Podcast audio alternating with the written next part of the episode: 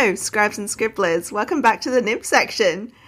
I have on the line with me a guest from the Netherlands who I have personally never spoken before, so I'm so excited to have her back. Uh, you may have guessed already who she is. It's Anabelle Hiller from Appelboom. Welcome back, Anabelle. Hey, thank you. Thank you for having me. I'm so excited. I'm so excited to be talking to your face. Oh, I know. Actually, um, almost directly. I was saying to Anabelle that I've listened to so many hours of her voice just from editing previous episodes that she's done with Chuck. I feel like I've spoken to her and I know her thoughts intimately already, even though we've never actually spoken face to face or met face to face or had a chat. So this is this is strange. it is weird. It's almost like like a parasocial relationship. I felt that way when I first listened to the podcast. Um, I would listen to you guys on my way home from school on the bus, and I remember just listening and being like, "Oh, I want to interact with these people. They have such good points to make all the time." And then when I first talked to Chuck, I'm like, "Oh wait, I'm in this conversation now." but I've heard his voice so often before. This is so good. What was it like hearing your own voice on the podcast for the first time? Uh, I mean that one's difficult. I think I'd like I'll happily listen back any episode, but episodes where I'm in, I I, I prepare for the cringe. Usually, I'm like, oh, why, why did I put it like this? I have tried harder. well, that's better than my co host because I'm pretty sure that Chuck and Sharon have never listened to themselves on the podcast before. I was considering listening back on the last episodes I did with you guys, or the last uh, Pen. Uh, no, what's what's my podcast called? Um, Pen Companion. Sorry, Evan. I'm awful. I mean, we haven't done an episode in so long, but because uh, when you messaged me, you said you li- you were just listening to that episode where I talk about the pen, and I was like, oh no, what did I tell in that episode. I have no idea, but I don't want to go back and listen to that. Who knows what I said? We've already rushed ahead, but let me introduce you first. Oh. Anabelle, she has elevated in status further since we last talked to her, I believe. She is now officially nib expert at Appelboom. She's also graduated now with her goldsmith's license. Is that correct? Exactly. Yay! Yes, exactly right. And she's fully designed and made her own fountain pen and is probably conceiving multiple others in her head if I know her well. Yeah, yeah, that would be about right. Many more things to add to your resume. Congratulations. Thank you. Anabelle Thank you. is also uh, one of the co hosts of the Fountain Pen Companion podcast. I believe you came a regular this year. Uh, yeah, except then then we stopped due to a little pandemic, but technically that is a thing that is happening. That's completely relatable. I mean, we went on a break without warning for many, many months, and there was no plan to when exactly to get back together. I'm sure it will happen eventually, you know, when it's a good time for you all. I'm sure it doesn't help that you're all in different countries. Mm, yeah. And so every I think everybody just gets hit by by epidemic differently. Exactly. Um, because I don't know, it just it affects people so personally as well. Um, so you don't really want to push. Like on the one hand, there's people. Some people have loads of time now and so much free time to do all sorts of projects, but for other people, it just became, I don't know, more stressful than ever mm-hmm. due to the pandemic. So we don't want really want to push anything. Um, so I guess we'll just see when it continues. I right now there are no. I don't think right now we have any specific plans on when to pick it up again. Um, we'll try. I have some stuff to sort out on my point, but I don't know. It'll it'll come back. I'm sure. so, listeners, I really wanted to talk to Anabelle again, I think after a year or so, because behind the scenes, um, Anabelle and I have been chatting about her big project, which I believe she's been teasing for several years now. oh, God. This handmade um, from start to finish fountain pen. Um, this audacious undertaking that um, I think only a incredibly mad or incredibly brave person would think to do. Um, talk me through what made you think that you could achieve this, you know, four years ago baby Anabelle when she oh. started her goldsmith training? I mean, I did not think that I could. I didn't think I could do it a year ago either, to be honest. So the how I got there in the first place was um, I you know I first moved to the Netherlands to study music. That was actually my main goal. Mm-hmm. Um, and I'm in growing up in music. I grew up quite competitively as well. So I was at the I always dreamt way bigger than I realistically pos- probably could achieve. Um, and then uh, due to health reasons, I was forced to quit my music study. Um, and at that point, I was I was I basically had a blank page. That was my future. I had no idea what I wanted to do. I just knew I liked pens, and I thought maybe somehow working with pens would be cool. Um, I remember emailing um, SBRE Brown, Stephen. Mm-hmm. Yes. Um, and be like, hey, so I like pens and I think I want to work with pens. what could I do? He replied, which was nice because I'm sure he gets loads of emails. Um, and I, I think the three things that he said was you could either become a nibmeister type person, um, a nib tipper, or a pen maker. Mm-hmm. And it's really weird to look back now and to think, I did those. I'm done now. You've done all three. Check, check and check. Yeah, I, I have now. I haven't. Yeah. So so I I think I then decided. Well, what I like working with nibs. I just always like you know picking up old pens and see how they work, and if they don't, then why don't they work? And if they do, how can I make them better? Um, and it always came back to the nib, so I, I, knew that nibs were kind of the thing that I wanted to focus on, um, which is metal. And I had no idea what study I could possibly do to make that happen. Um, but I'd always also been curious about goldsmithing in that, um, in contrast to music, which you do and then it's gone, like you play and the at some point the sounds disappear and then it's gone and what you've did all the like months and years of preparation disappear until you play again. Whereas with goldsmithing you work on something for months and then it has the potential to last centuries. Unless it's ugly and people want to melt it down again. But ideally like potentially that thing could just last forever and i i found that a very comforting thought um, so i thought sure, goldsmithing, why not? I've nothing to lose, nothing to gain. Let's just do that. And I, I, I don't know. I flirted with the idea of maybe eventually making a pen. And I, there's certain people that I looked up to at the time, and still do, um, like Jack Row. He's a goldsmith in the UK, um, who made his, who, who makes his own pins from scratch. And I thought, well, maybe we'll see. Because at that point, I didn't even know whether I was any good at it. I remember the first week, first two weeks, we had to do just sewing exercises. And to this day, I suck at sewing. it's, I don't know why, but sewing is quite challenging. So I, I didn't know for ages whether I had any talent in this. Um, but, you know, things went on, and I, at some point, I got quite comfortable with all of it. I realized I was quite good with my hands. Mm-hmm. I was, um, while I'm really bad at sewing, I'm quite good at like filing, so I can always correct my sewing mistakes. And so I actually grew somewhat confident in all of it.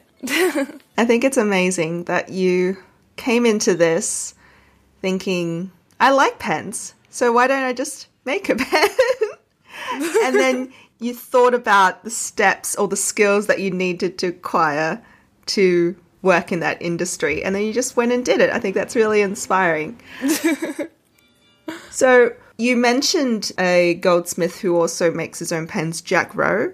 What do you think are the transferable skills or the skills in common between goldsmithing and pen making? Um, well, I think the what what gold how goldsmithing has benefited me in my work um, as a nib specialist is probably the understanding of how metal works, how metal reacts, um, what kind of outside influences can affect metal in a certain way. Um, also, like a good idea of shape when it comes to tipping material. The the number one skill I think you need to have is understanding what the shape does um, and how how the shape feels on the paper. Um, so just kind of yeah, an understanding of that. when it comes to pen making, obviously everything like the so I think the nib is is my was my nib specialist coming out, but for the rest of the pen it was purely goldsmithing skills. So designing, um, which you know took about half a year, um, and then just making it making a quality product. That which that was the the part where I also had to like convince school where it didn't matter that I was making a pen as long as I was just making a quality product where any goldsmith would look at it and be like, "This is well made." The, I mean, there's so many techniques that fall into this. Um, there's obviously soldering, polishing, stone setting, engraving, um, inlay. There's a gold inlay in silver. Uh, what else? Various finishes, like the silver is blackened, for instance. I had to oxidize it. Um, welding as well, a little bit. 3D drawing and printing and casting. Um, making wire out of, you know, out of out of nothing. Drawing wire. Um, all sorts of things. I think pretty much every every technique I've ever learned about goldsmithing has been integrated into this pen because it had to be my graduating piece, right? I had to prove to my teachers that it's not just a pen, that, but that I poured every every skill that I have into this. So it, it's not just random. It's everything is, has a purpose in there. And what did your teachers and examiners? What kind of feedback did you get from them um, at the beginning of the process and at the very end? Were they thinking, "Why did you choose to do this?" why can't you settle for making like a brooch or a necklace or something? Right, right, right. I mean, so teachers have known that I like pens for a long time. Um, some of them laughed at me for it. Um, others said it was a waste of my talents. Um, whatever. Um, some of it thought it was quite cool and interesting and different. Um, the masterpiece process usually starts with a with an abstract theme. They don't actually want you to know what you're going to make yet, which was kind of my way in. Because mm-hmm. I don't, because you could say, oh, I'm just going to make a necklace and then we'll see what happens. But if you say, oh, this is my theme and I'll just develop it and we'll see what happens, I might as well just randomly stumble upon a pen. A writing instrument. Very bizarre. I mean, Mahler wrote a symphony might as well have used a pen for that. this might be a point at which uh, we should go back a little bit and uh, describe the pen itself. Um, right. So I've only seen the images that you've shared with me online. I haven't seen the pen in its in, in physical um, dimensions and right. I haven't touched or you know I haven't held the pen itself. So from the way I look at it, it's quite it's quite classical in mm-hmm. um, its overall look. It looks like it has a celluloid or an acrylic body on mm. which there is metal components. So there is a metal clip and there is a metal web like or um, a very organic looking overlay on the actual mm-hmm. body of the pen itself. And there's also um, a cap what do you call the the circle at the, the top of the cap? Yeah, there's a there's a metal finial at the very top and one at the very bottom as well, in Correct. which there's like very nice engraving, um, and there's like stones set all over the inlay as well as the clip. Um, I think they look on on the inlay there are white stones, maybe diamonds or like pale sapphires, and on the clip, um, I don't know, maybe spinels or rubies. I, I, I can only guess. So they're like a very deep red, and the body, uh, the acrylic or the cellulose, it's like I, it's like um that Waterman sort of cracked ice mm. um, appearance where there's like a deep ruby red and a burgundy and hints of black in it. Well, it's a very attractive um, material, oh, I have to goodness. say. Um, so I hope that gives our listeners some idea. Oh, and the cap looks to be screwed on. So, um, yeah. like, I think of it when I look at it, it could come from, you know, any era in the last century. That's how I feel about it. You know, it's very classical.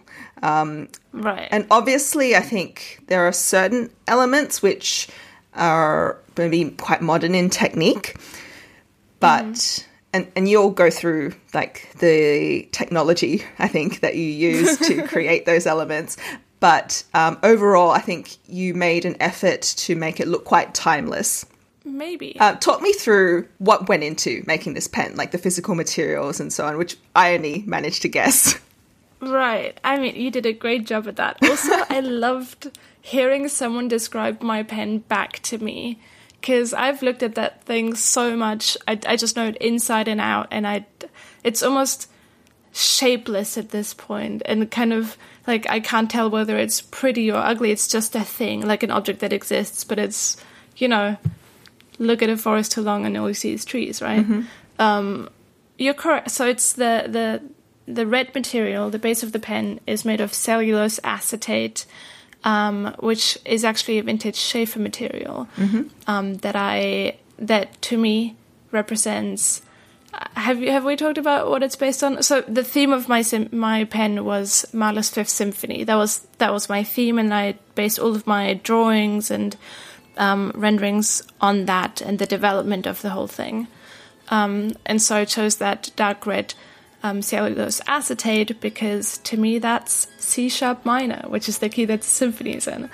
Um, stunning material, really, really hard to come by. And uh, I don't know if I can get any more, to be honest. It's it's it's very upsetting. Um, but I'm glad I have this one. I, I'm glad I got as much as I did, and it's very pretty. Then the overlay um, is 14 karat gold with a bunch of salt and pepper diamonds, um, and one white diamond and two big black diamonds. Um, they also all have meaning in that um, the symphony deals with um, loss and death, and Mahler had, I, th- I think, a total of 10 or 11 siblings um, that passed away before he wrote the symphony, as well as his mother. His mother is the bright white diamond that's kind of like centered. There's, there's this one point in the overlay um, where some people say it looks like wings, like a butterfly wing, and right in the center of that, there's a big white diamond, and that's supposed to represent his mother. Um, the clip is black and silver with rubies. You're correct on that. And next time I will use spinels because uh, no, not because it's cheaper, but because this particular color is so incredibly hard to come by. Technically, they're not called um, rubies at that point; they're just called corundums, I think, Okay. um, in English, because um, gemologists will tell you that sapphires are always blue, rubies are always red, and anything that's a different color is called a corundum. Um, because it's basically the same material, but just different elements will influence the color. So spinels are much easier to find in that color. To find that big marquise cut um, ruby, I had to fly to a, uh, a conference in Germany, and I worked out. I literally searched three major um, conference halls of gemstone vendors just to find this one person who happened to have a, a ruby in that color and in that cut in that size, and I'm so glad I found it, but I don't think I'll be able to again. Oh, and I have to um, just we add for the listeners who can't see the pen right now. The color of the ruby is very particular because it matches the color of the cellulose acetate. yes. It's not quite blood red. It's like blood red with a hint of mahogany, um, like a purpley Mm. Yeah. black um, undertone. Yeah. Yes. almost Ah, wine-like. So perfect. yes. I, so the the ink that matches it actually, um, I found is Passion Burgundy by Monteverde. Mm-hmm. So that color. If you have the ink, it's that color, roughly. but it's difficult because the material also has so many. Because it's not just one bland color. It's you know various freckles and whatnot. Yeah, I'm looking at close ups of the material and it almost looks like rosewood in certain Right. patches. Um, Yeah. That really dark color. It's, really That's beautiful with the gold over it, I have to say. The gold and that Thank you. burgundy just go perfectly together. Um, and I, I. I think it's interesting hearing you talk about the meaning of the different diamonds because um, without knowing Mahler's background and how you interpret his life symbolically and visually, the way that I would bring meaning to those different diamonds, the, the colors of the different diamonds would be, um, I would see it as transformation. Um, you know, movement, um, whether it's seasonal or different stages of life. Right, right. That's not too far off, to be honest. I love that.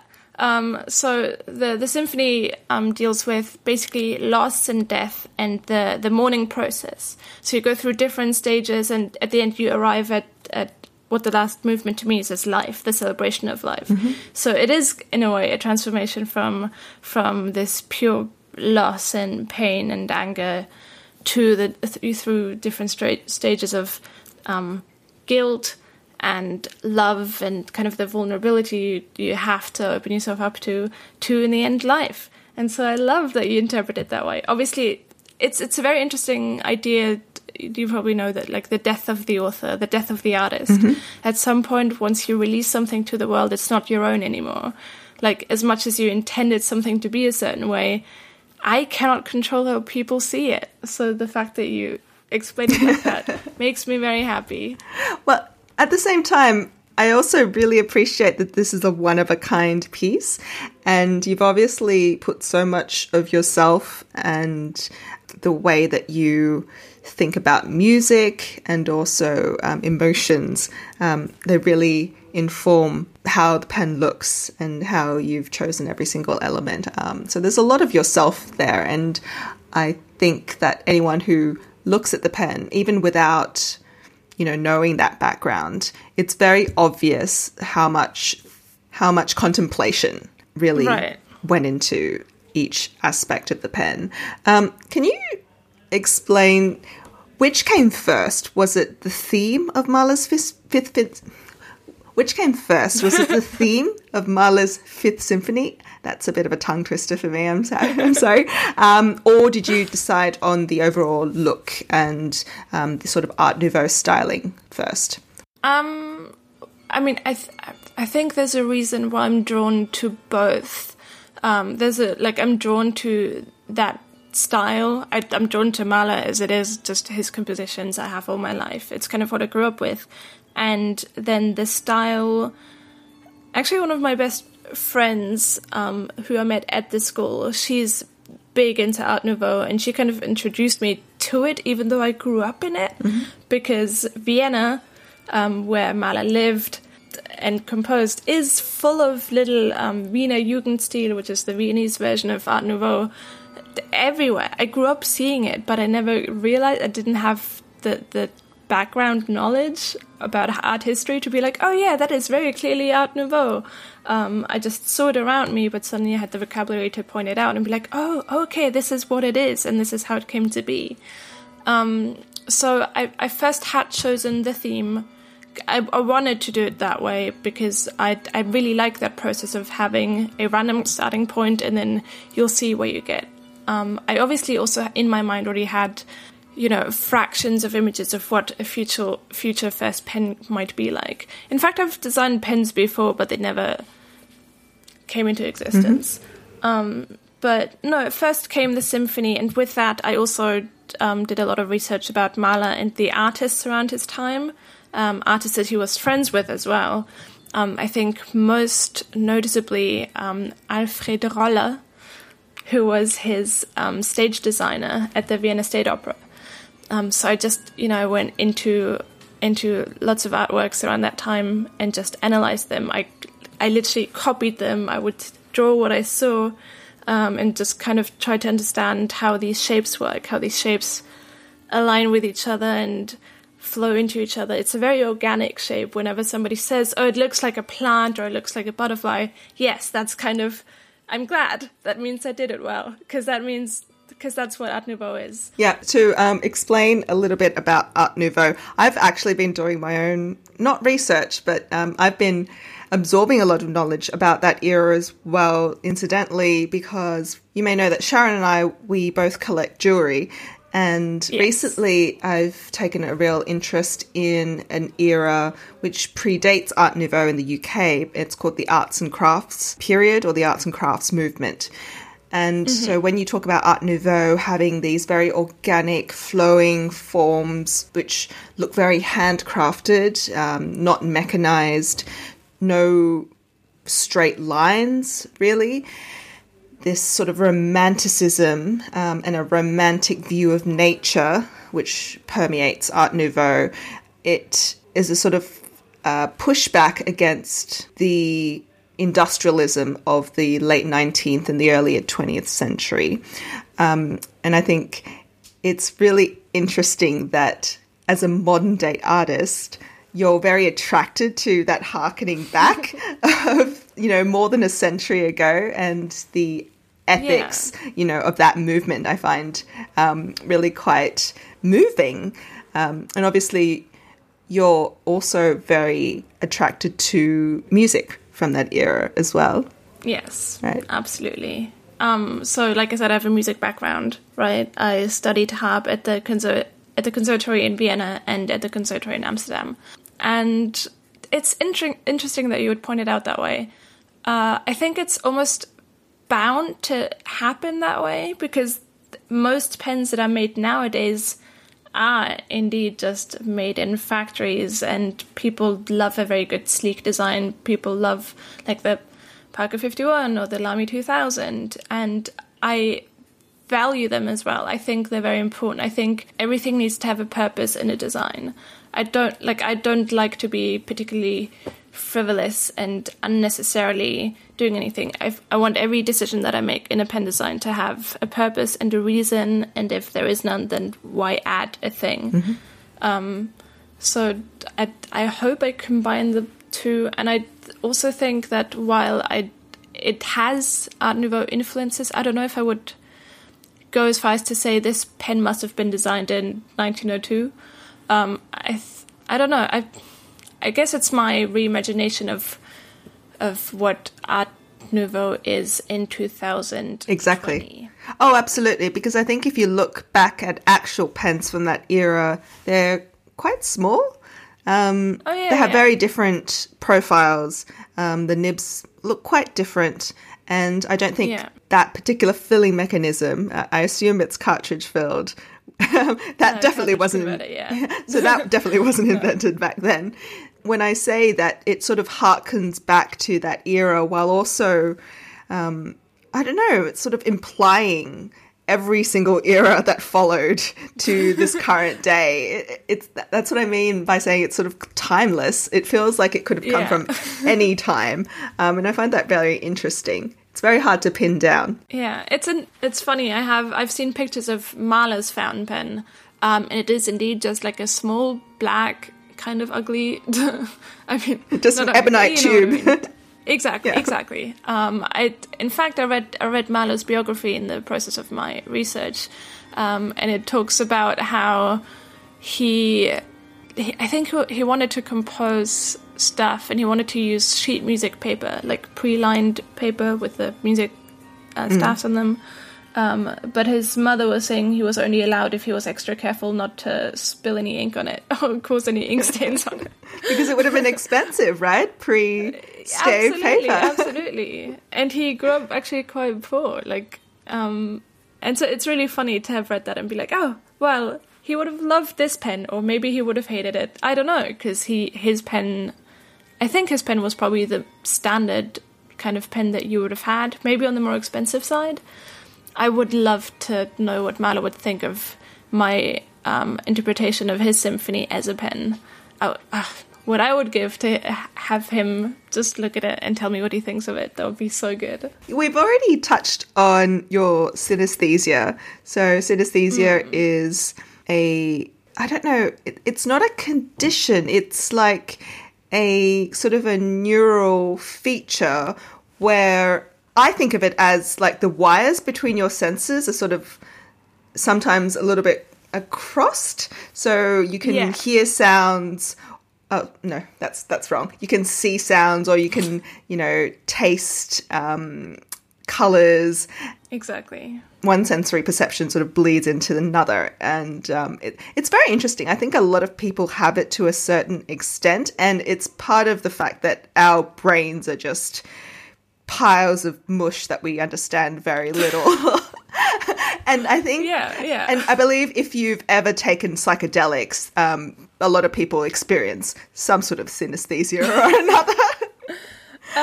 so, uh, Um, yeah. So you mentioned that um, your synesthesia played into how you decided certain elements of your pen. Talk a little bit about that. Yeah. So, um, yes, I I do have a slight synesthesia, not like perfect synesthesia, because otherwise, like I talked about how C sharp minor in my mind is um, this deep dark red, kind of the color of my pen. That is probably not entirely accurate. I don't think. I don't have perfect pitch, so I don't think every time I hear that chord, that color would flash in my brain. It's also kind of just a color association that I have as a musician. Whenever I read that music, I see those um, those colors as well. But yeah, I definitely have what you what you described as like I will sit down and listen to music. I'll close my eyes and just it's almost like the the Windows that was in like 2000 something when you had the Windows music player or whatever, and you could make it animate the the. I, I don't know how to explain it. Do you know what I mean? The, the screensaver, how it moves around the page. kind of yeah yeah it kind of moves around the page as you listen to music and it's kind of like that but more colors Yeah. and I always imagine the one painting that explains synesthesia to everyone is um, painting by Kandinsky, who I'm pretty sure has synesthesia because it actually looks Yes. like music. You look at the painting and how it sort of swirls and the plays of color and the like bright um, almost like fireworks going off, and it, you can almost hear the noise, yeah even though Yeah, I don't have was- he- synesthesia.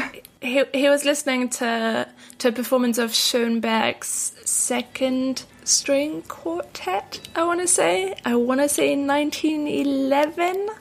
Um, I did my research on this because that's that's another reason how I'd- I had to prove to my school that I designed the thing. I was be like, oh look, this is what what Kandinsky did. That's kind of what I'm trying to do, and it's pretty much that exactly. I would so what I, my process was I would sit down in my room.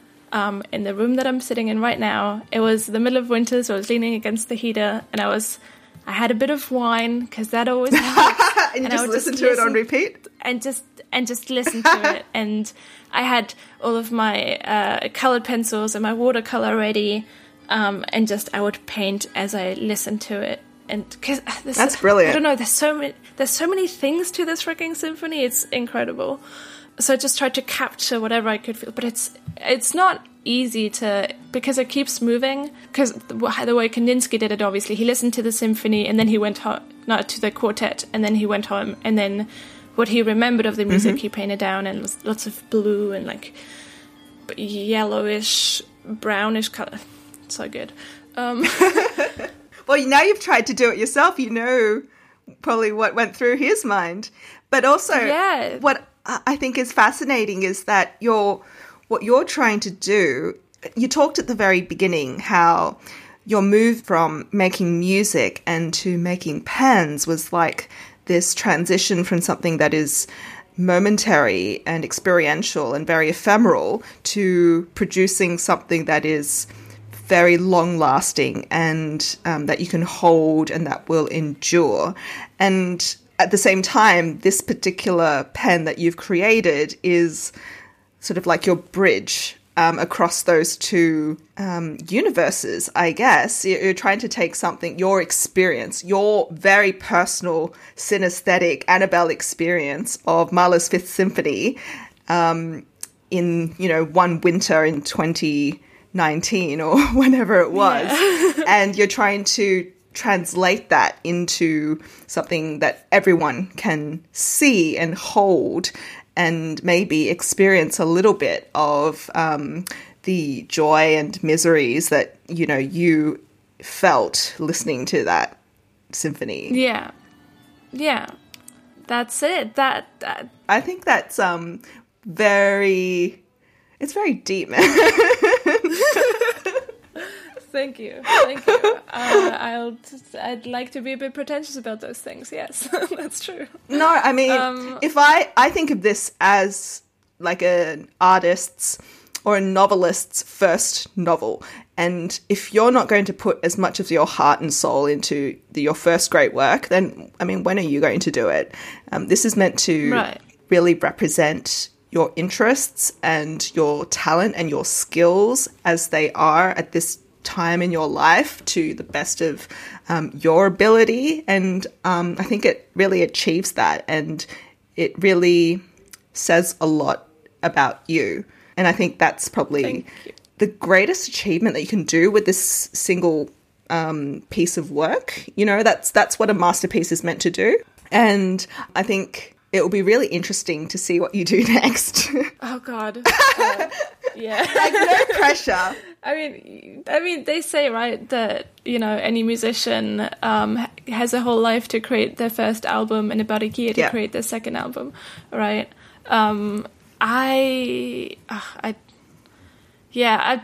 So it's it's interesting because I'd I'd been working on this for so long and quietly I didn't want to like spoil it yet. I didn't want to show. I didn't want to reveal too much of it um, before it was finished.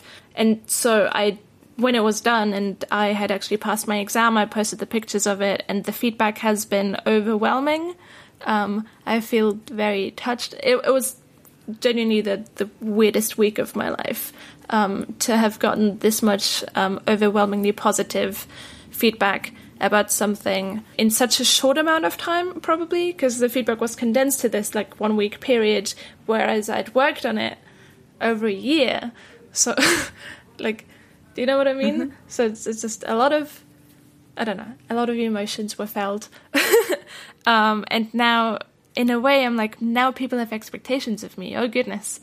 Now I need to make something just as good or, or better, ideally, because I don't know. Um, but the, the symphony is done. Like, the, that pen is done. Did you leave any gas in the tank? Like when you were designing this pen, did you come up with ideas and sort of think maybe I couldn't, I can't, I don't have room to put them into the symphony. Maybe I can reserve it for my next pen. Did you have any Right. those thoughts? I mean, I have. So the thing is, I just I didn't just draw the pen as it was in one go, right? I have pages upon pages upon pages of of rough little sketches. I still have the original drunkenly painted uh, watercolor pieces that I did whilst listening to the symphony. So there's, I'm sure there's so much more pen that could be put like held up.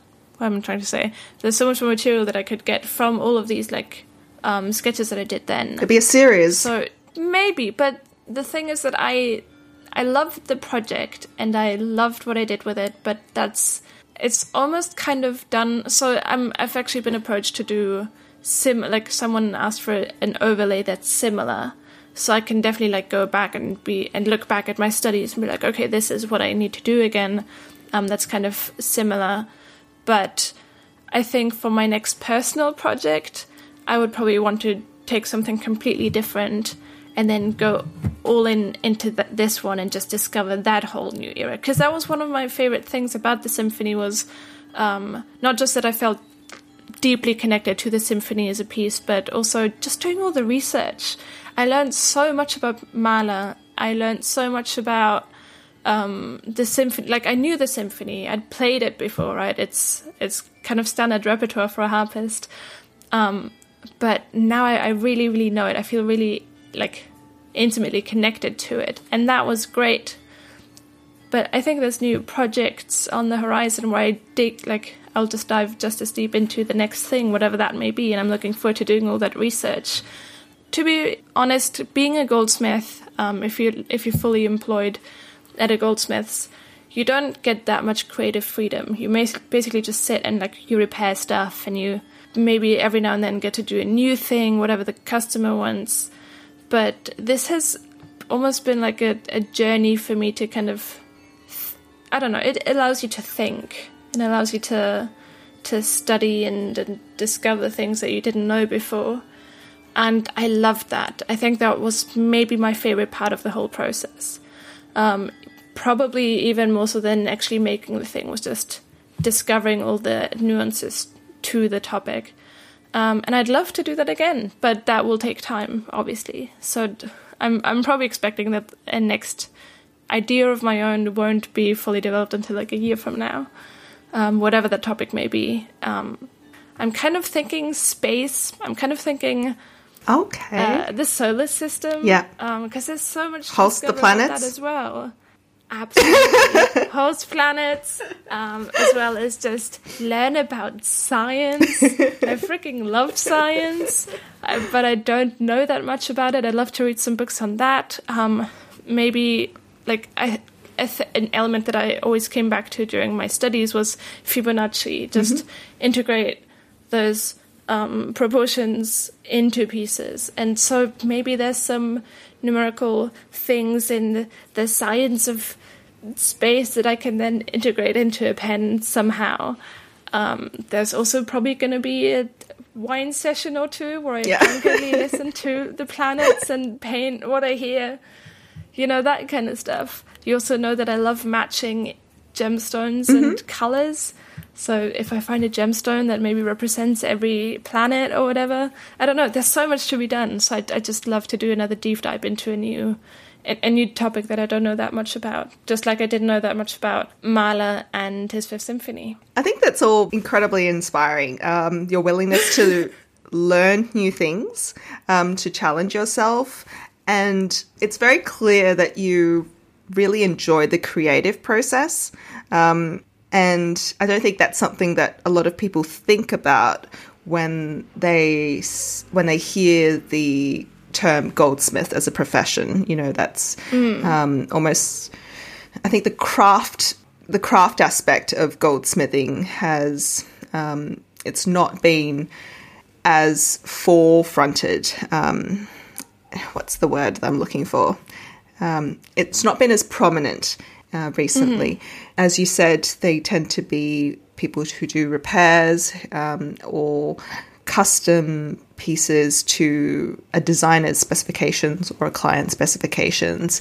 And I think the fact that you obviously enjoy that. Um, the the learning, the conceptualization, all that process so much. Um, I think that's it's it's in- really incredible. And I was wondering, like, if you had a team of goldsmiths working under you, would that be like the ideal situation where Anabelle, you know, could just sit in her study, listening to music, sipping wine, um, drawing, and designing these pens in her studio and then getting someone else to make them? Would that be like the ideal scenario? Because that kind of sounds Um, really So- quite enjoyable.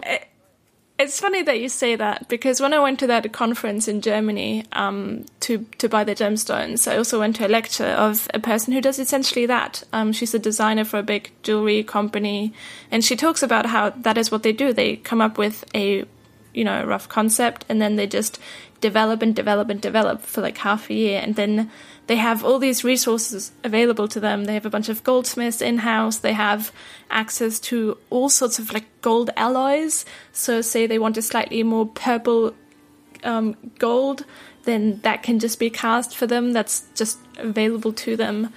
And it sounds awesome. It does sound awesome. And, but on the other hand, if you, uh, if I were to only draw all day, that sounds pretty exhausting. And I think I think the balance of also making it myself and kind of do this.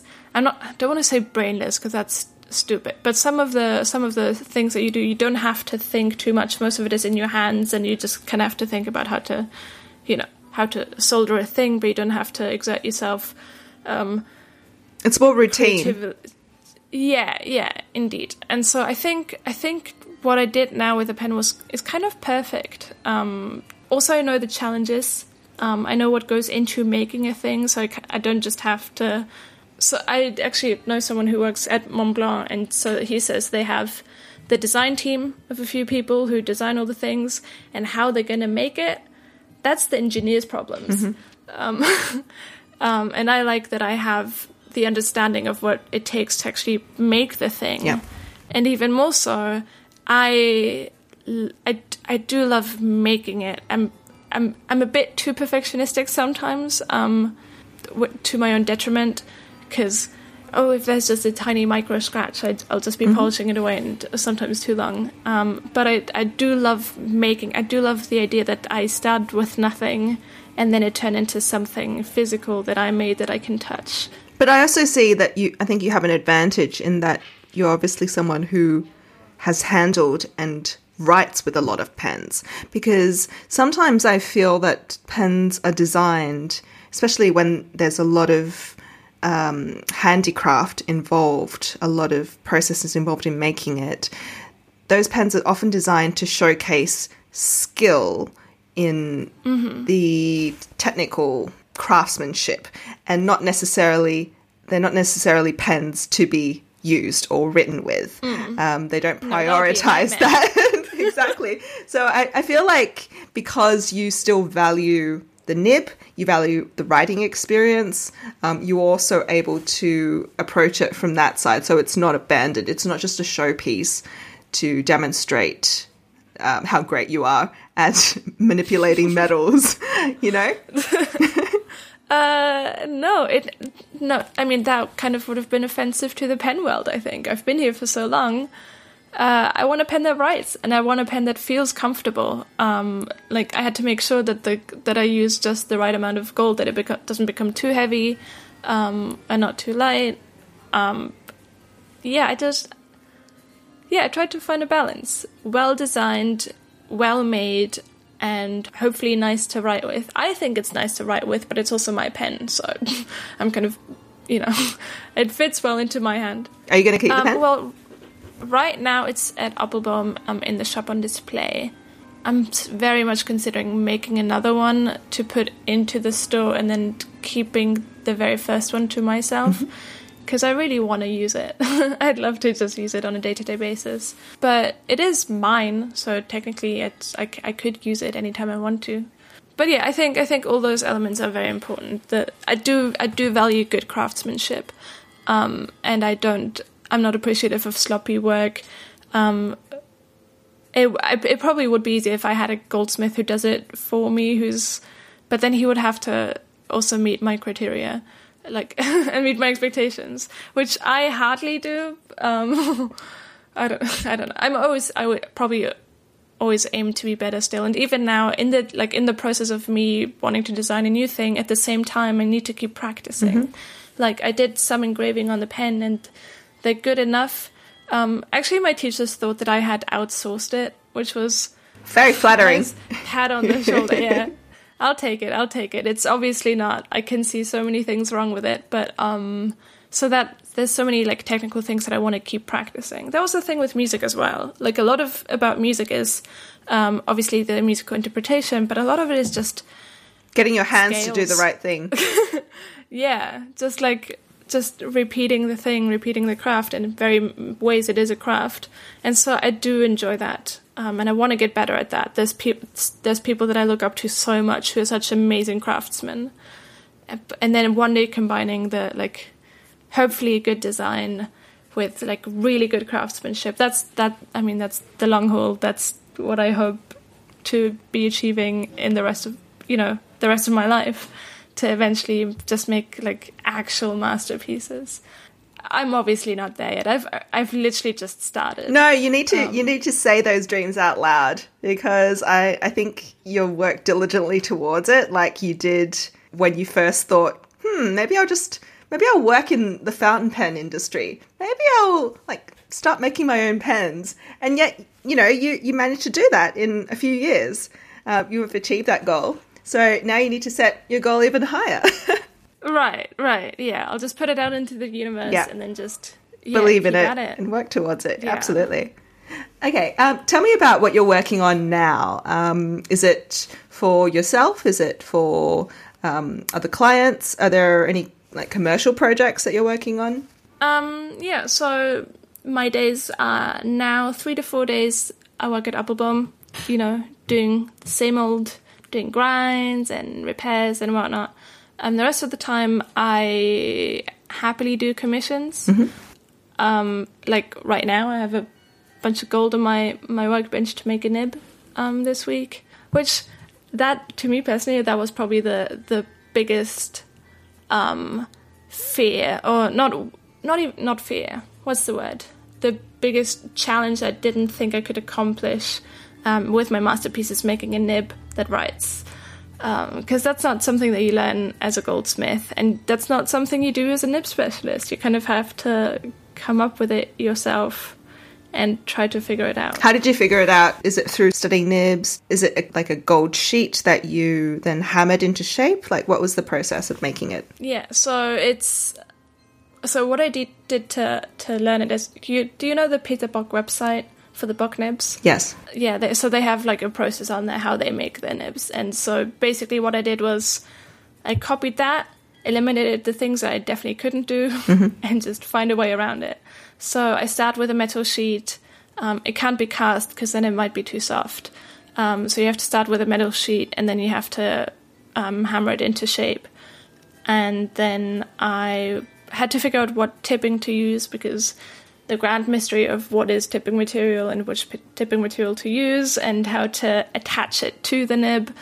Um, I ended up using an iridium platinum alloy that I welded on. Um, then I had to figure out how to get the slit in there because, like I said, I can't saw very well. so that was out of option.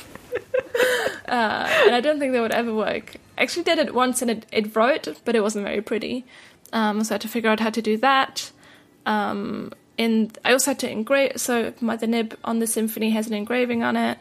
So, yeah, so I basically took that process that I had seen on the internet, how it's supposed to work, and I just kind of made it do like made it goldsmithable.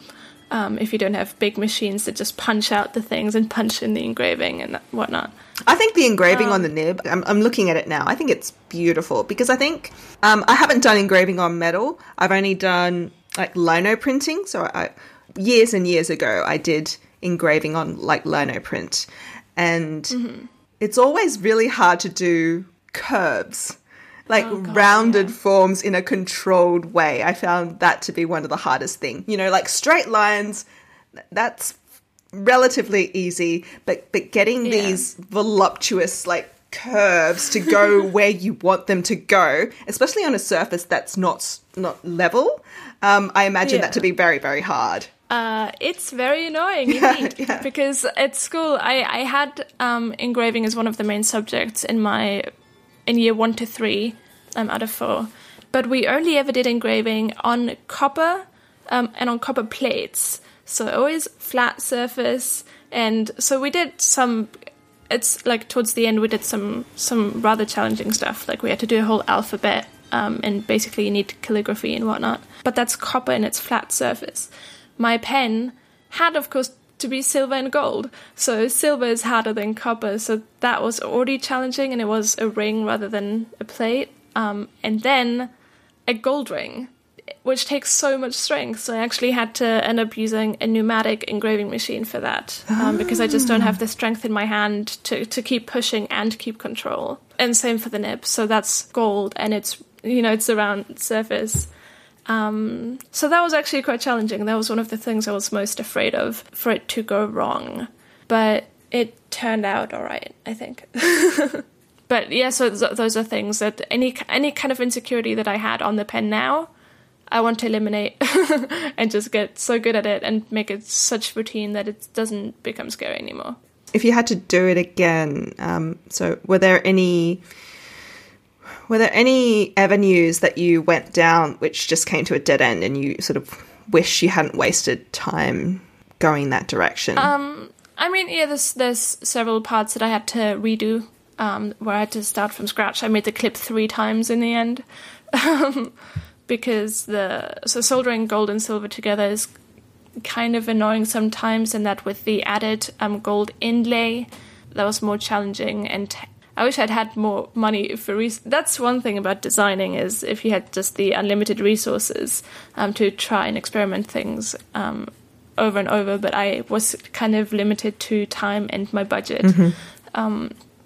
But so there's certainly things where next time I know how to avoid certain situations um, and just do it better. And so that is also a freedom that I'll have now, I guess if I'm not bound to deadlines and and stuff, so I can just make it. And if it doesn't work, well, then I'll just melt it and start over, and there's no kind of time pressure. Um, and that's the nice thing about metal as well is you can just melt it again if it doesn't work. just melt it and start over. That's true. Well, I hope you never lose that ambition. Dream big. I think that's that's obviously you know it's one of your hallmarks, and I really love that of what you do. Um, that you incorporate so much of everything you've done before into this. I feel like whatever you work on next, whatever the pen will be, it will be very recognizably Anabelle. Right. I don't know what that means. Well, I don't think I I, don't like- think I see many people making pens like this these days. Um, there are individual pen makers, but no one I see who is taking it to the level of art the way that you are. Um, and I think that's really interesting um, because this is so obviously something that's not meant to be mass produced. You know, Right. Right. the maybe the rod that can be machined, but the outside, the inlay, those clips, maybe it's possible to um, mechanize parts of it um, to make it faster, cheaper to make, but it's very clear that it was designed to appear and to appear handmade and to really be made in no other way except handmade. It can only have been made in that particular way as something that is a one off. And if you did it again, it would probably be slightly different, you know? Oh yeah, absolutely. Yeah. Yeah. And while I see people, um, I think maybe like the closest thing is people who do like maki-e, um, where it's like a technique being applied to a fountain pen, and each application, while um, incredibly, it, it- you know, it's very artistic. It's it requires a lot of skill, and there's always variations, you know, from one to the other. That's sort of the level of craft that I imagine um, you bring to it. And I think that's very rare in fountain pens. Like, you're free to correct me because, um, like, I, I see a lot of, I think, in stores and a lot of the fountain pens I w- that we have access to, they do tend to be mass produced. You know, they're commercial products and they have to meet commercial objectives, right? And even the most rare and artistically, you know, resplendent um, creation from Montblanc, it still has to hit, you know, certain um, certain targets, which you know, to Right. to capture a particular market. That's obviously Right, a right. consideration for them, and I feel like you know maybe it's something that you're able to indulge in because um, this is something that is your graduation piece. This is your Anabelle's masterpiece. I feel like you don't have to consider those commercial um, considerations so heavily at this particular point. You know, you're really, you have that creative freedom to really make it whatever you want it to be. Like, Yeah. who cares whether or not you can make it in a way that um, is profitable? like, Yeah. you know what I mean? Yeah. Um, you don't have Yeah. to think about like how much could I get sell this for, and is it worth using those real diamonds on it? Like I think that's it. It's so. I keep saying it's audacious, and that's what it is. like you know, you're able to be a real artist in this. You can Right. use whatever you can um, get your hands on, and that's what it's going to be. And you are able to keep the piece for yourself. I hope you do keep it. Yeah, yeah, I'm never gonna sell this one. I'm so like especially. I mean, I had considered um maybe in total if people are interested, but like you said, I never. I like. I'm hoping that maybe one day someone would want to buy this pen or something similar. Just because of you know, I want to settle down. I want to buy a house and I get a dog. like, I, know I dream very big, but I'd like to have a dog one day and be able to provide a happy home for a dog. Um, so um, obviously, I'd, it would be nice if people like it, but indeed, the pen was for me, and I kind of don't want to consider whether people would be interested. I just hope they do, and if they don't, then that sucks. Mm-hmm. But at least I did something that resonates with me. I think it's probably very selfish. Maybe that's is that like artistic, like being very eccentric or whatever. I don't know, but but so rather than like there's some pens that Montblanc designed that are like they're like 1.2 million dollars and they have a bunch of sapphires and bunch of things. And that's not what I do either. Like I don't want to make the most bling bling pen ever to sell it for the most money possible. Um, like I said everything needs to have meaning and purpose in in a design um, so that's what I try to do and I don't yeah it's true I don't really care I hope people like it, but if they don't, then that sucks. Um, but for the symphony, I thought if I make it again, I would probably make a maximum of five because it's the fifth symphony, and because I spent a year developing it. So if I get something out of it, that would that would be you know helpful. But um, the very one that's at the store right now, that's mine. That's number zero. That's mine. Also because it's basically a prototype, right? It's basic. It's basically the first one that I made, and I had to kind of roll with the punches as I made it. But in the future, I have more experience and more resources to, if something goes wrong, just do it again. Because, like right now, I was a student when I made it. I did not have a whole lot of money to like. I paid for everything myself, and it wasn't cheap. so I had to, I had to be careful with with all the with you know how much money you can spend on stuff. But if I were to sell it, that would. So if someone asked um, to uh, have me make one, I would probably have them pay a down payment of fifty percent of the pen up front. So at least some of the costs would be covered already. There's not much risk for me. In worst case scenario, I'll have to, like I said, melt stuff and start from scratch. But I would also take my time. So if someone would want me to make the pen again, I would say it will probably take around two months to make, um, maybe longer. But then I just, you know, I want to take my time and make sure it's as good as possible, so that I would still like it. How many hours of work do you think would go into it? Not not this time, but um, if you were to make it again, because obviously the first time around there would be. Um, you know, there'd be mistakes, there'd be um, experimentation, there'd be do overs and things like that. I mean, Yeah. ideally, how long do you think it would take to remake this pen? Well, it, it's difficult to say because with some things I need to I need to outs not outsource, but I my old internship. Um, they have some of the tools that I don't have at home, so I'd have to like go there as well. So I'd have to travel there and whatnot.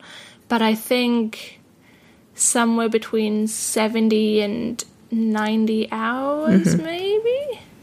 Maybe I don't. It's difficult to say.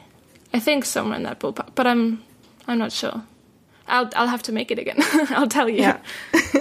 So if anyone wants to buy it and then pay for the thing and then I can start making it and then you'll find out how long it takes. And also because I work now, right? So I work at Appelboom three to four days a week and that kind of depends on how busy it is and I have limited you know I mean, I have much more time now, to be honest, than I did while I made the pen, uh, while I designed it anyway. Because I, you know, had my full time internship and I worked at Appelboom, and then, and the Lance. rest of the time, My dog, my dog was scratching.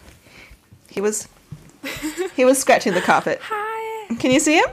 yeah. Here he is. Oh my god, I love dogs.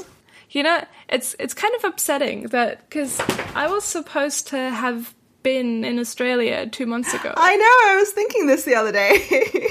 and then I would have met you in person, and then we would have had wine, and I would have met Oh your dogs. Yeah, so last year, um, I think around the time that Melbourne Pen Show was on, Anabelle and I were talking about, we were making all these plans about how to get you to Sydney and Melbourne for the shows in 2020.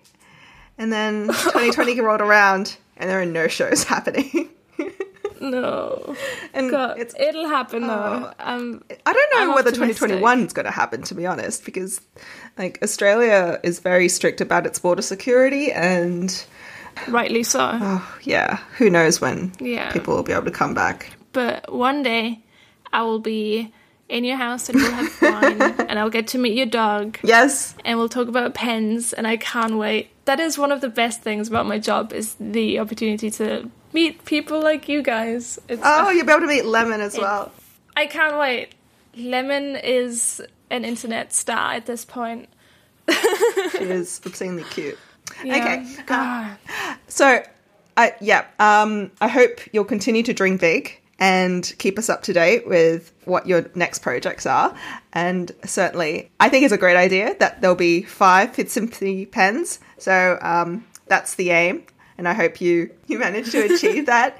Um, I have a bunch of questions from some members on FPO. Are you okay to answer those? Sure. But sure, first, first, um, tell me, what are you writing with today? Oh no. You're not writing with Uh, anything. Well, I just woke up. Um, what do I have in front of me? I have a pencil in front of me and a digital pen for my drawing tablet. Um, oh no! What an embarrass! Oh my god! What's the nearest fountain pen I have in front of me? Oh, here it's a ha. Um, it's a it's a silver pen. There you go, a metal pen. Um, it's a Parker Premier from the seventies, I think, and the section leaks. oh, is it something that you're working on to repair? Um, well, I've done some research on how to fix it, but I I honestly don't know how. It's it's this little ring on the section that has always been leaking, and in the past I didn't care because my hands are inky anyway, due to my line of work. Um, but I can I don't know. I want to figure out how to do it, and then I'll do it. But so far I've not. A Parker What a Premier, a vintage Parker Premier. Yeah. What I'm writing with is a Namiki Yukari, I believe it's called. It's the Cormorant. Um, it has a very, very smooth medium nib. I believe it's the size 10 um, pilot or Namiki nib. It's like a brassed barrel, I think, with uh, lacquer over it and maki-e. Um, very, very beautiful. And it's inked with one of the Troublemaker inks. Let me have a look. It's like a light purple. Ah, it's Troublemaker Foxglove. Ooh. I can't wait to meet your pen collection in person as well. Like you uh, your collection sounds stunning. I think my collection. There hasn't been a lot of movement in my pen collection in the last couple of years because I, I set myself this goal of not going over 100 about two years ago, and I'm so close to it that there's very little room um, to increase without getting rid of some pens, and I don't want to get rid of any of my pens. so I, I have to be very, very select in making new acquisitions. Right. I mean, how about number 100 is a pen that I make for you?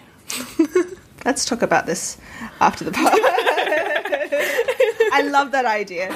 Um, I had my first piece of custom or bespoke jewelry made very, very recently, and I love that. I that saw it's so working, beautiful. yeah, with the designer and gold. I love that I love the transition of the diamonds going from white. Wait, no, was it sapphires? was Um, it from diamonds white diamonds sapphires. to sapphire? Yes, so beautiful. Beautiful. It must have been quite difficult to find these perfect colors to so. transition the way that they did. So we're talking about um, a pair of earrings that I had made that was bespoke, and they have ombre diamonds on these hoops, going from white at the top to uh, champagne colored or yellow colored, depending on which side of the the hoop you're looking at. And speaking of like commercial considerations, the reason we use le- yellow sapphires and not yellow diamonds is because yellow sapphires are cheaper, but they look very oh yeah, similar. absolutely.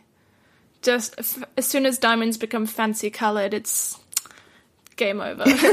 like that's the end of your of your wallet. Exactly, and they're and they're so small that um, it's very the difference is just barely noticeable. So we thought, you know, what's the point? Just use yellow sapphires. Yeah. um, yeah, that was a great process. I'd love to do that again with you. um, let's talk about that later.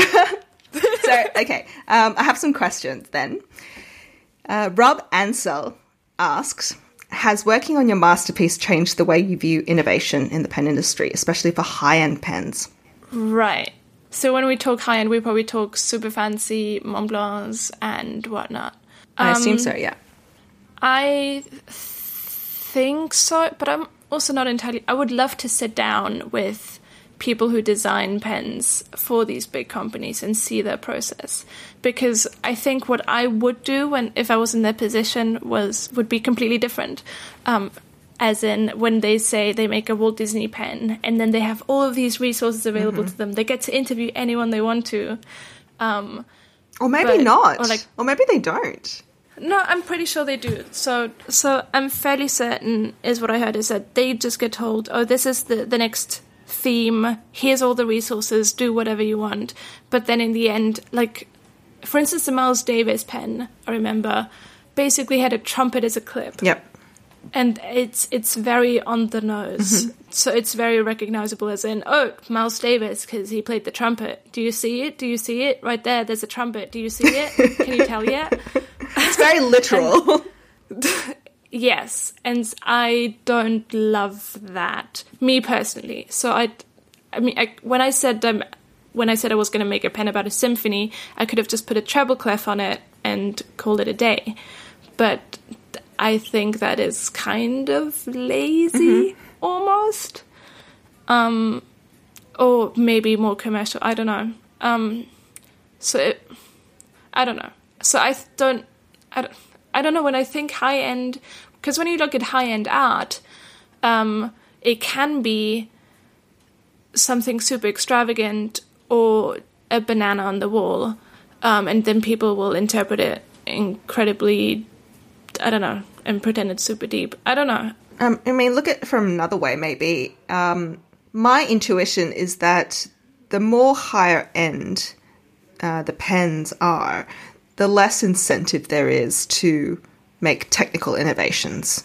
Um, by that I mean, you know, the filling mechanisms, the um, the nib alloys, things like that, because you know, because innovation, um, necessity is the mother of invention. Like, if you don't have right. a budget that you need to meet, if your budget is so extravagant that you can, you know, do whatever you want, then you have no need to um, look for ways to do this better, um, to make it to do it more efficiently or cheaper.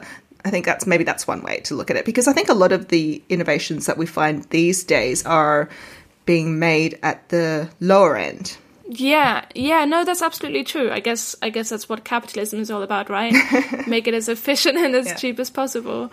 Um, no, that's true. That's Whereas true. on the higher Um, end, um, like the price and the differences are coming in terms of like how the outside looks. It, it, it's not so much Right. about the innovation of the pen itself. It's you know about how many, what what kind of carving, what kind of material can we put on the outside, how much diamonds we can stick on it, yeah, fit on the surface, and then get the most get the most profit out of it Yeah, still, yeah. just because we'll put just a ten, you know, a thousand percent margin on the diamonds on it or whatever.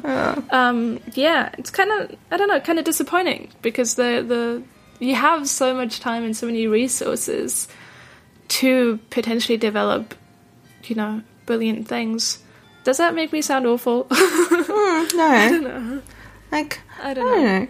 I think like Montblanc, with all its engineers and all its budget, it could be working on something that's more um, technically innovative. You know, is that I is mean, that too like much to ask to do that as at the same time as the as the aesthetic design on the outside? I don't. I mean, the, ideally they go hand in hand, right? Yeah. As well. Like, so I wanted I wanted a clip a certain way, but I also wanted it to be spring loaded. So I had to figure out how to how to figure out to make a clip that looks this exact way, and then maybe I'd have to sacrifice some of the looks to still make it achieve what I wanted to achieve. Right. I think. I mean, that's the, the that's what the engineers deal with. Mm-hmm. If the design team comes up with an idea, it's like "Oh, we want this pen to look like this, make it happen, and then the engineers are like, "Yikes! Mm-hmm. Do we Although do this?" Some Montblanc special editions that I've handled are very interesting technically as well. There was one that Sharon and I saw at an event last year that was. Um, I can't remember the name of it, but it was based or inspired by a, a, a rifle maker or a gun maker, and the clip and the mechanism of um, uncapping it, it had this tension and this sound that was almost like um, loading a rifle. That was very, very interesting. You know, that sensory I've- side. I've never done that before. loaded a rifle. Um, Well, but I I, that I associate cool. that sound with what I hear in the movies. You know, I've never handled a rifle either, but Exactly. yeah, that that sound. right. think most yeah. of us No, probably haven't loaded a rifle. Very cool. I almost wish I had a, like more knowledge about engineering, Mm-hmm. as in if I could be bothered to study again, if I wasn't so done with being in school, um, I'd love to like understand more about engineering and how just how things work. That, yeah, that's a cool thing. That, but then that's kudos to the to the engineers at Montblanc, I think, rather than the designers. I don't know. I don't. I don't really know because I don't really consider myself an artist or a goldsmith. I'm in this like weird spot in the middle. Mm-hmm. Like I don't think I'm the best artist that there ever will be or whatever. I just try to to make something that looks nice. Nor am I the best goldsmith just because I invest so much time into designing and, and into nibs. Um, so I'm, you know, jack of all trades, but mediocre. Renaissance woman. sure, Okay. sure. Um, the next question is from Leo. He asked, which pen models were the greatest influences on the shape of the body, if any? Uh, difficult to say. So I, th- there probably is some influence. I didn't. I mean, naively, I'd assume it's completely original. It's never happened before, but that's obviously a lie. Um, I think you can kind of probably see the Homo sapiens in it somehow. I like the finial system, the the my pen system. So I probably have somehow that influenced me. Then again, Jack Row, um, his general how he approaches shapes of pens, because I'm very bored by mm, just standard cigar shaped pens. Um, I feel like there's a lot more to explore in that world, and I think Jack was one of the first pens that I saw who did that. Um, can we put a link to to Jack's work in the I'll I'll send it to you. So Jack Row, and he he just kind of played with his. I think his first pen was the Architect, which was not inspired by um, the the gherkin in London. Um, so just kind of that kind of like weird rounded twisted shape. Um, I I loved that idea that things don't have to be just you know straight cigar shaped. Yeah, those are probably the two biggest influences I'd say. Definitely the Visconti clip as well because I love that. I love their clips. I love the spring loadedness of the clips, um, and just how the ring on the on the clip, the like the the rings in the right in the middle of the clip uh, of the of the cap. And if you squeeze it right there, then the clip will be easiest to. I think that clip is good stuff. Like shit on Visconti all you like, but sometimes they have like really cool designs. But I think in general, I just I also just kind of looked at a lot of pens and just all different kinds of clips, all different kinds of like overlays and whatnot. So when, whenever I go to a pen show now, I just I don't I don't ever look to buy anything. I just look to look at different designs. And whenever there's metal involved, I'm like, ooh, what's going on here? what's happening here? And then I just I don't know. I, I'll just register it, and it's in my mental library of references and then there's probably there's a lot more influences that I'm not aware of um, actively. I've got another question from Leo. He says it's a non serious question. Was there anything stopping you from adding a jewel to the nib? Uh oh, like a gemstone. A gemstone onto onto the metal of the nib. Uh, I mean, probably the the function of it. Um, right, like I for the longest time, and I'm still playing with the idea of having the the tipping material not be a metal, but a diamond or a sapphire. I'm still playing with I think that. Tav mentioned that they used to have diamond tipping on fountain pens way back. Or maybe not diamonds, Right. rubies um, as the Right. tipping on pens. I think Ralph sent me a picture once um, of a pen that he saw that had a sapphire tipping. It just wasn't very pretty. So again, I, I'm trying to combine function and beauty, which is also the name of a stupid shampoo that I see on YouTube all the time. if if I were to put, I mean, I can obviously see myself putting a bunch of gemstones onto a nib, but there needs to be a reason for it. There needs to be purpose in that. um, like is maybe instead of the breather hole, have a little gem in there. Guess could work. I don't know. Maybe, maybe, but n- not just for the sake of it. I don't think I would do that.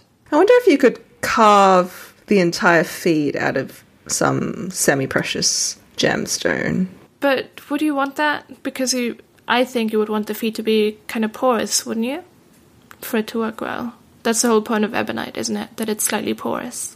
A lot of plastics aren't porous, are they? So the, the Uh, porousness no, exactly. is. That's why they're worse. But they, they they still work, and some Right, right, and some yeah, precious metals are slightly porous as well. Um, yeah. They're just not very strong then if they're porous. Right. I mean, I, I had considered because the overlay obviously is gold and gold is very dense, so I was worried that the pen would become very back heavy. So I'd considered um, 3D printing a steel feed um, to kind of counter that weight. And if steel is 3D printed, it's quite porous as well. Um, but then I never got round to doing that because I ran out of time. That'd be an I put a interesting experiment. I wonder how it would ride. Yeah. Um, I don't know. It'll definitely be more, uh, you know, bottom heavy. Is that what you call it? like the, the part where the nib is? Front heavy. Bottom. I, call, I, I, think, I consider that as the front because when you're writing with it, Right. it's pointed down. Right. Yeah, that bit. Yeah. Um, I don't know. I, I, I also want to dabble just with making my own feeds because I don't. The most annoying part about this whole process, I think, has been relying on other people. just having to rely on someone who has um, the the feeds and the, the housing and stuff, and having having to have someone who turns the base of the pen for me, which that was in the end the the reason that I was late for my exam. So I had to re ba- I couldn't um, take the first exam in June and had to wait until September. Um, because due to Corona, everything got delayed and the material arrived late, and then the person who was supposed to turn the pen couldn't. So if I could just do everything myself, That's something That you can learn amazing. next. How to turn a pen. yeah, yeah, yeah, definitely, definitely, definitely. I mean, so sell a symphony so I can buy new tools and learn to turn pens, and maybe eventually make my own pen material as well.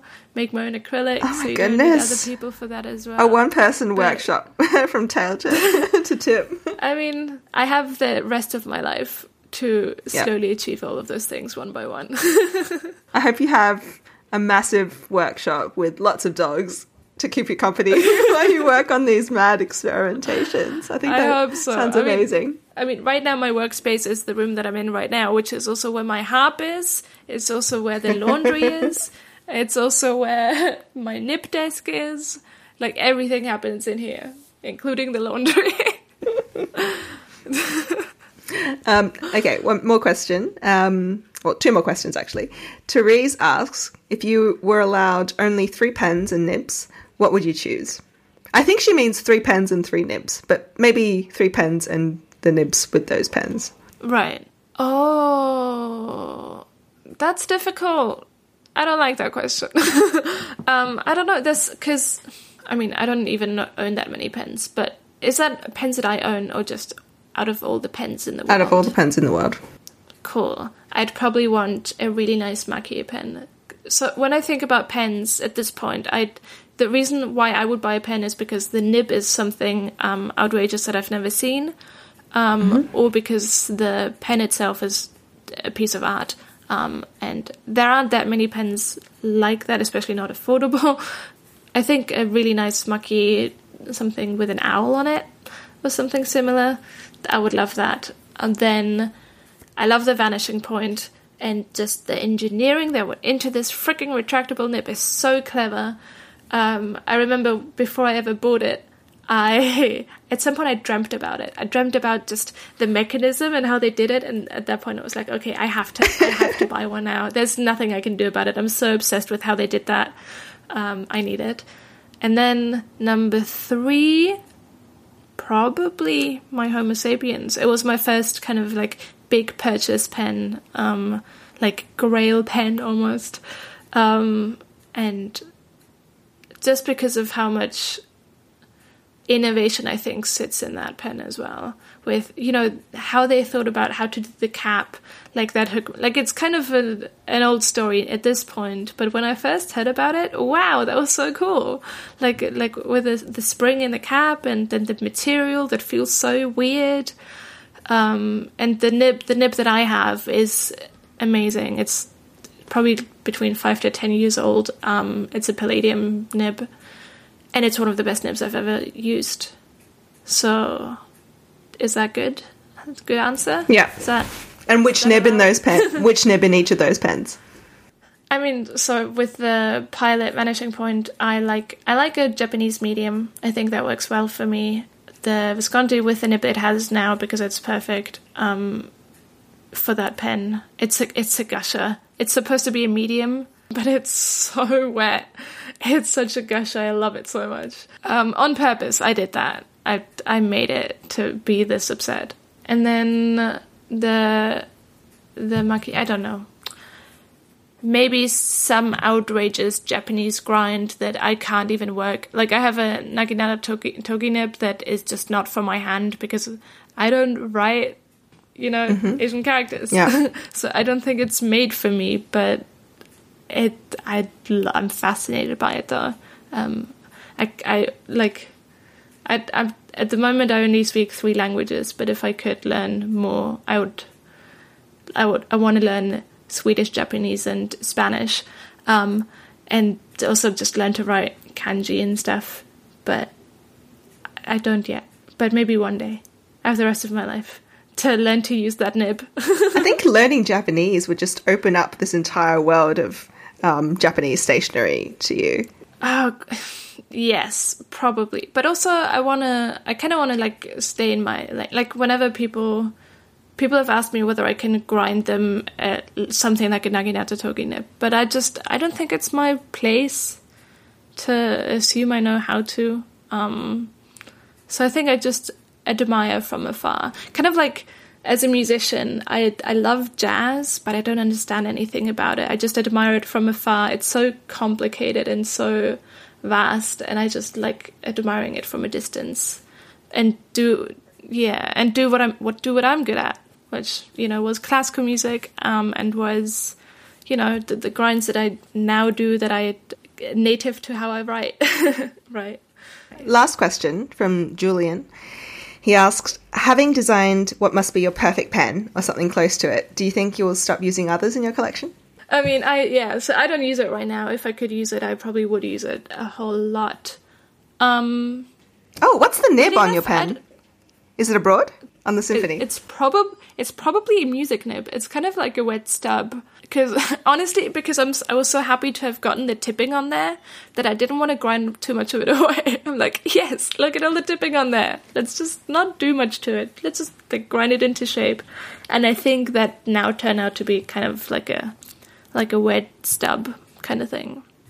As for I don't. Th- no, I definitely still I still use a ton of pens just because I usually I usually use pens for the nib, um, and for as much as I love my pen, it's, it's, probably not that convenient to use all the time, just because of the nature that it's you know it's a twist cap, um, and I don't want to like if that rolls off the desk, I wouldn't be as I would probably be more worried than if my some other cheap pen rolls off the desk. So I still use a ton and a lot of like very not expensive. To be fair, most of my collection is not very expensive like in front of me i had like the the parker premier that i have here i got for 10 euros at a vintage um like an antiquity store in vienna um i have a lamy logo in front of me. That's not the most outrageous pen. I i use lots of things just because i also like the variation as in, know what's happening today? So my choice of pen every day very much depends on my mood. What are we feeling like? Are we feeling oblique? Are we f- feeling a bit oblique today? Let's go oblique. What color is an oblique nib in your mind? What color is an Yeah, do you associate like nib shapes with particular colors or sounds?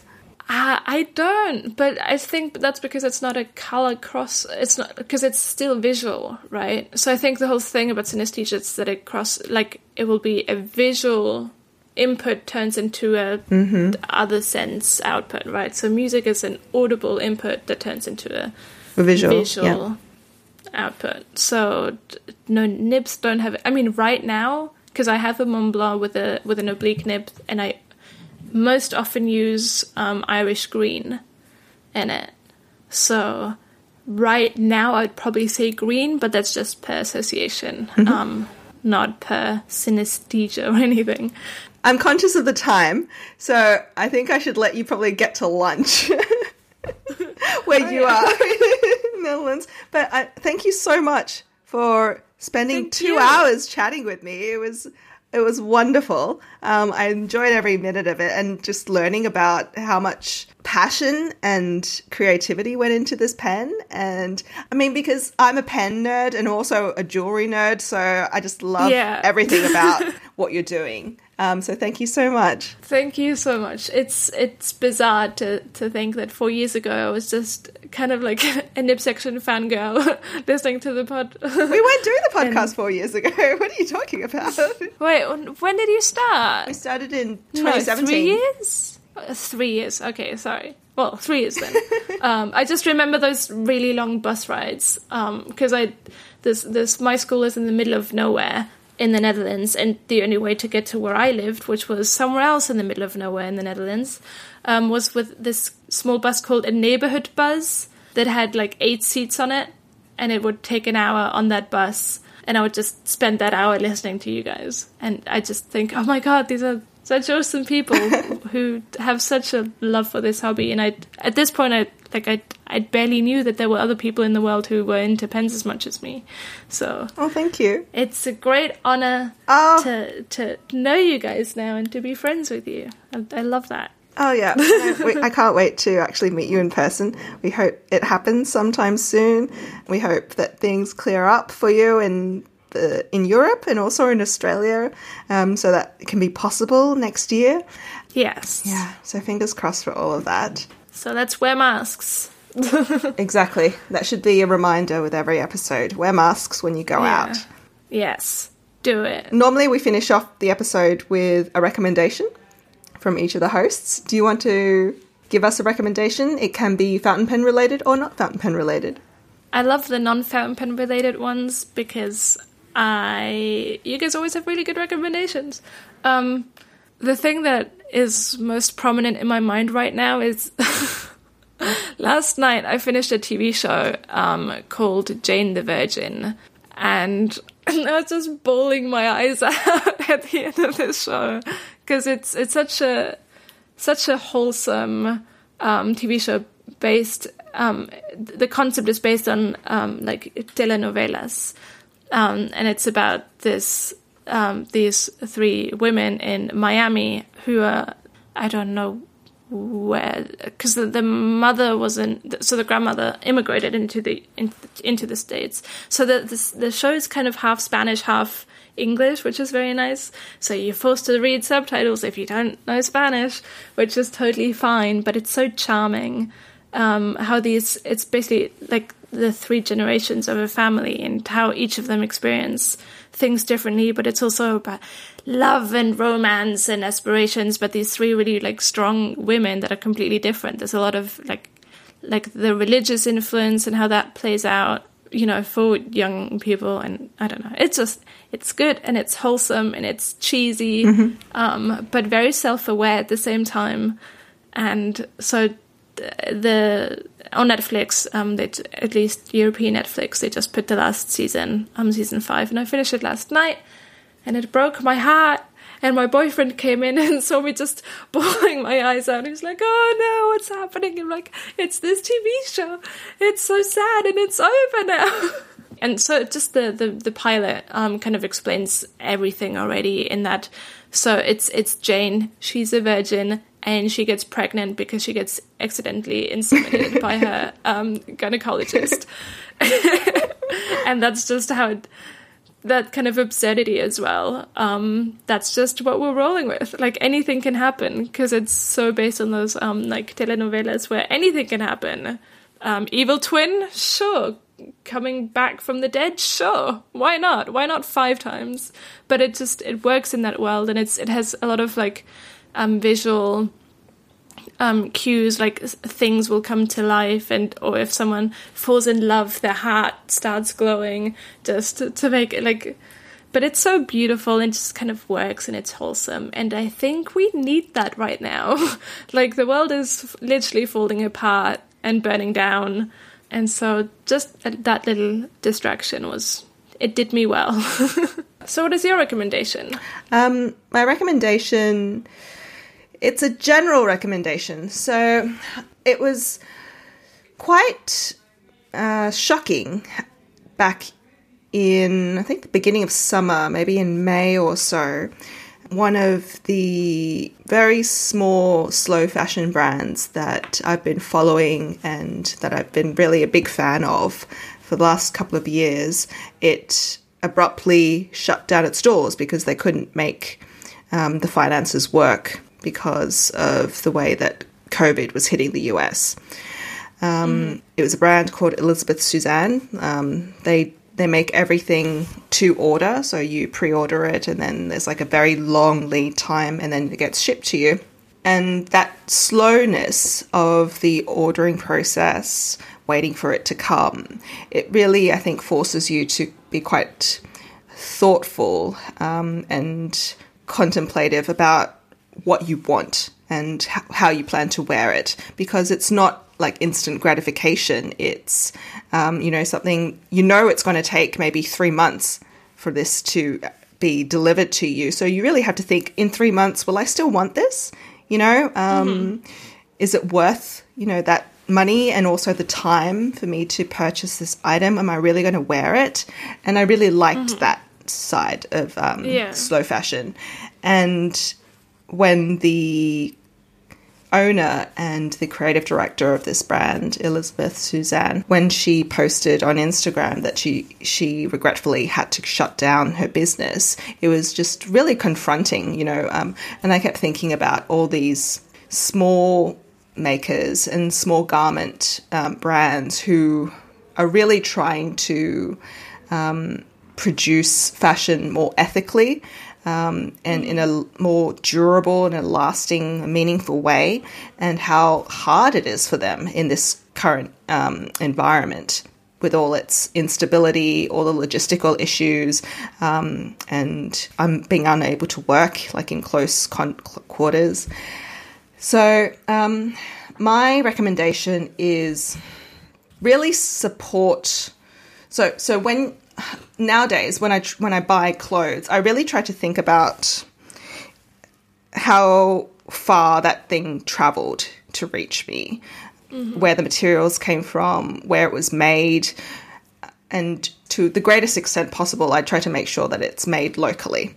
That's not always possible with some fabrics because Australia it doesn't produce like a lot of silks and things like that. I don't think we even produce a lot of cotton, but as much as possible, I would like it to be made in Australia, um, assembled in Australia, and if possible, Australian business. And I like the idea that I'm helping these local businesses just stay afloat in this environment because we're going to need them. Um, like they're part of our community, you know. And I really hope that we come out of COVID thinking more about our consumption and thinking, being more thoughtful about our consumption. I don't know if you remember at the very beginning of um, lockdowns, the global lockdowns, when the garment producing centers in like Sri Lanka and India and Bangladesh, they had to shut down and mm-hmm because the the companies that ordered those clothes were all in the West and the retailers weren't selling anything, often those orders were not fulfilled. Them, they wouldn't right? pay them. Exactly. Yeah. So uh, all these orders that they'd already half finished making, or maybe they completely finished making, they just never got any money for that work. And somehow this is not illegal, you know? Yeah. And I think most of us kind of knew that this was happening, but um, this really just kind of blew up. And I hope more people will continue to think um, about that and how unethical that is. Um, and yeah. we try to make more thoughtful purchases in future. So that's my recommendation. Do research into your local brands because there are so many. Like, think of all those people who started suddenly making face coverings, you know, yeah. in their isolation. Um, and like maybe get in contact with them. Maybe they can make clothes for you as well. Um, maybe getting sew- get a sewing machine and make your own because I think that's a yeah. great thing to to learn to do as well.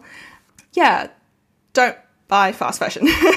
I don't really buy a whole lot of clothes. Whenever I buy something, I wear it till there's until it's basically just a big hole. Like, and I think I'm just too lazy to buy a lot of clothes. Um, but when I do, or with any purchasing decision, I make, I think about them for a long time. But what last year at some point I was at work and I was wearing these um kind of overalls there and they tore while I was at work and they're just like right down the crotch and then I I was like oh no I I can't work like, Oh, like no. there'll be customers that's not good so I asked uh, my boss whether I could um, walk, walk out and just find a shop nearby Yeah. to quickly buy something and I found this adorable little shop um, that incidentally made a dress that I had pictured in my mind for so long, and they use old scrap material. Oh, Um, So it's amazing. like this. It's it's kind of like a pinafore type of dress.